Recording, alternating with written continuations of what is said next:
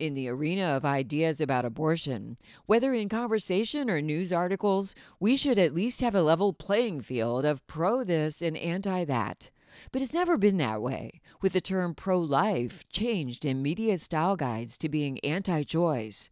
And pro abortion people never call themselves that, nor do the media call them that. They're called pro choice, though it's the pro life movement that has truly given women a choice. Confused? People in the abortion movement pretty much bank on that. I'm Sheila Liaugminas, and you're in the forum.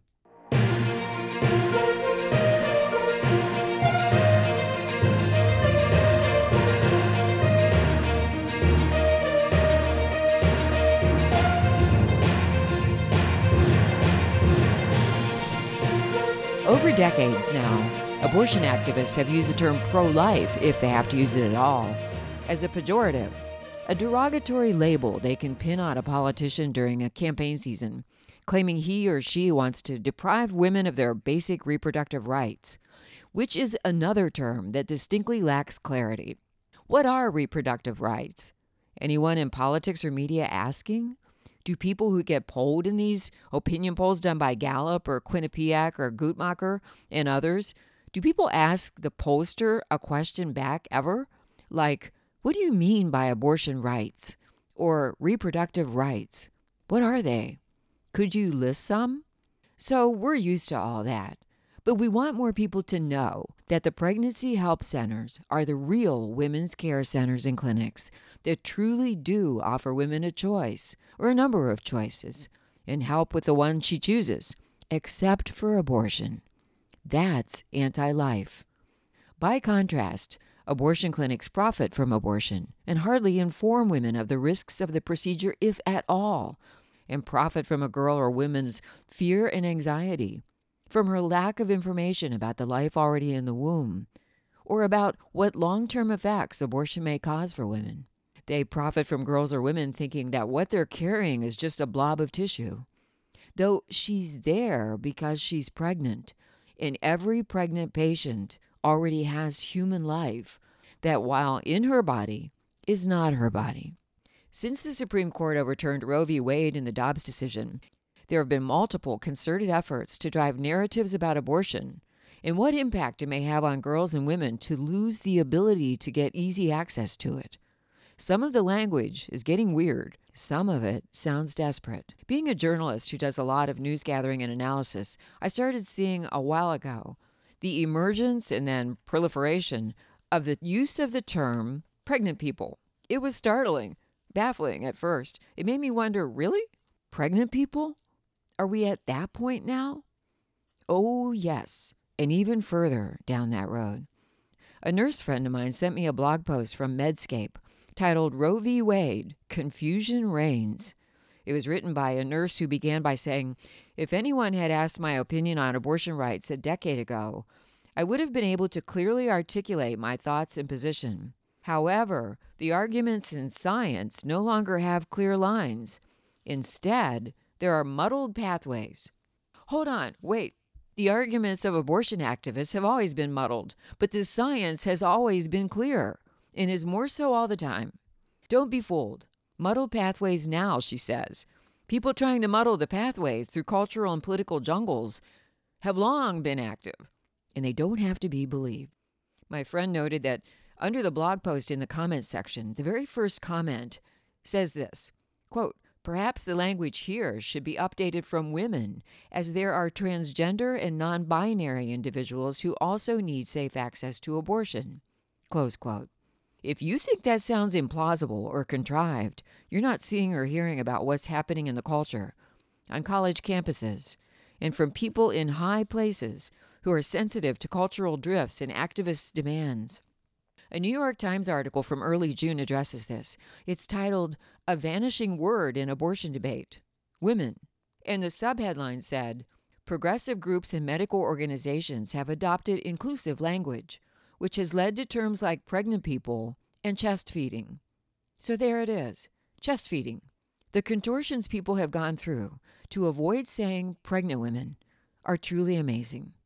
The New York Times article went on to say, quote, from Planned Parenthood to NARAL Pro Choice America to the American Medical Association to city and state health departments and younger activists, the word women has, in a matter of a few years, appeared far less in talk of abortion and pregnancy. Yes, they're removing the reference to women in talk about abortion and pregnancy. The Times article states, quote, Driven by allies and activists for transgender people, medical, government, and progressive organizations have adopted gender neutral language that draws few distinctions between women and transgender men, as well as those who reject those identities altogether. It goes on saying this quote, The speed of change is evident. In 2020, NARAL issued a guide to activists on abortion that stressed they should talk about a woman's choice Two years later, the same guide emphasized the need for gender neutral language. Gender neutral language about abortion. And notes the Times today, pregnant people and birthing people have elbowed aside pregnant women. Oh, look at that. Birthing people is one of the newly acceptable replacements for pregnant women. But wait, birthing people is discriminatory and not inclusive, if that's what this is all about because birthing people excludes parents who adopt and give children a forever family and a forever home. In the opinion of the New York Times writer, this reflects a desire by medical professionals to find a language that does not exclude and gives comfort to those who give birth and identify as non binary or transgender. He says, no agency appears to collect data on transgender and non binary pregnancies, but Australia has reported that about 0.1% of all births involve transgender men. Close quote. So let's be clear.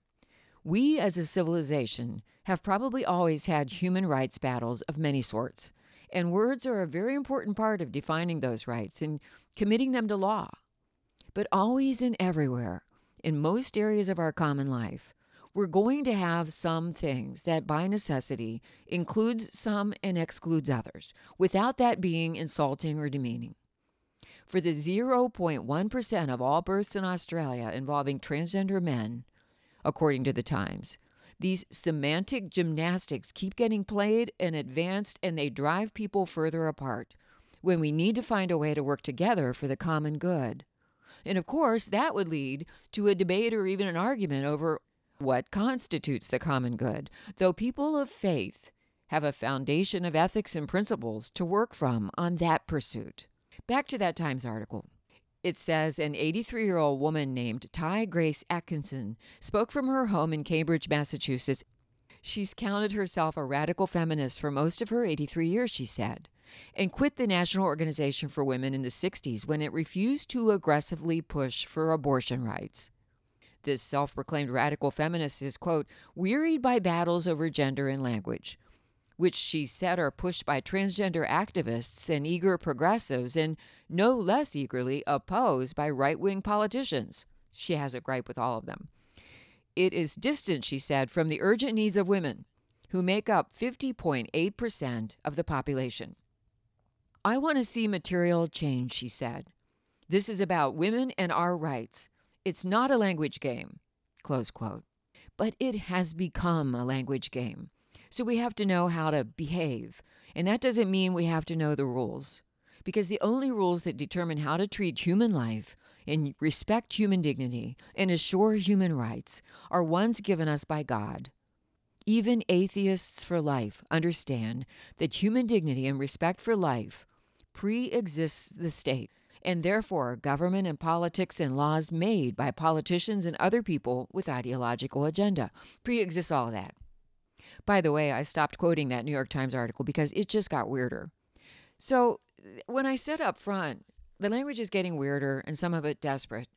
There are new articles out, new news stories right now out about some Google employees who've written hundreds of them, have written a letter of demands to the Google management and the spokesperson for that is a technician named Bambi Okugawa. She said, We really want extensive coverage for all of those women who are now so worried about the new laws that some of my coworkers are scared and they've told me they are seeking sterilization options because they know there won't be access to abortions in the state. So uh, Okugawa says it's only right that we display a sense of compassion as a company and empathy and fairness with anyone contracting with the company who should get the same protection sustain, sustainability of life offered to regular employees. Sustainability of life. That's in their language. Isn't that contradictory to what they're after? If they want to stand for sustainability of life, but seek the coverage of getting an abortion? Yes. It also goes on to say that employees also asked the company to fix its search results for abortion services. This is interesting. Listen to this. Products like Google Maps, says the CNBC article, have allegedly regularly led abortion seekers to pro life religious centers. When users type the words abortion clinic into the Google Maps search bar, for example, crisis pregnancy centers accounted for a quarter of the top 10 search results across all 50 U.S. states according to data Bloomberg collected. Do you know why? I think it's because crisis pregnancy centers far outnumber abortion clinics, especially for services. When NPR did this story on the Google employees, 650 of them apparently have signed this petition. They focused on the aspect of it about search engines, search search results. So it leads the NPR article does with this, about 650 Google workers have signed a petition asking the company to protect users' abortion related location data and search history.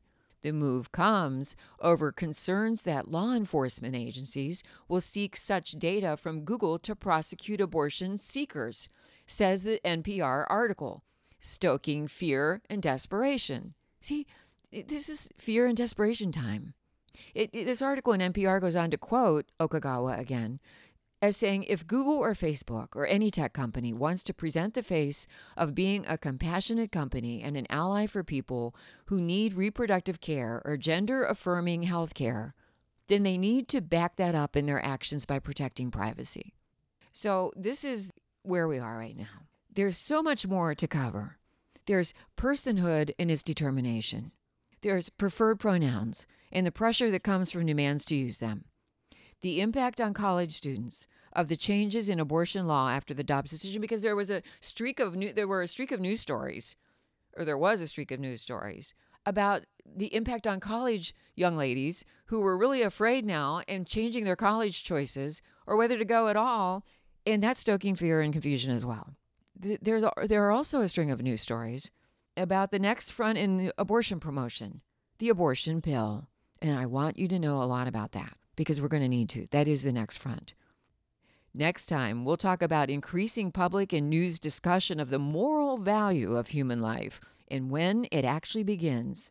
Yes, that's still or again up for debate. Join me for that here in the forum.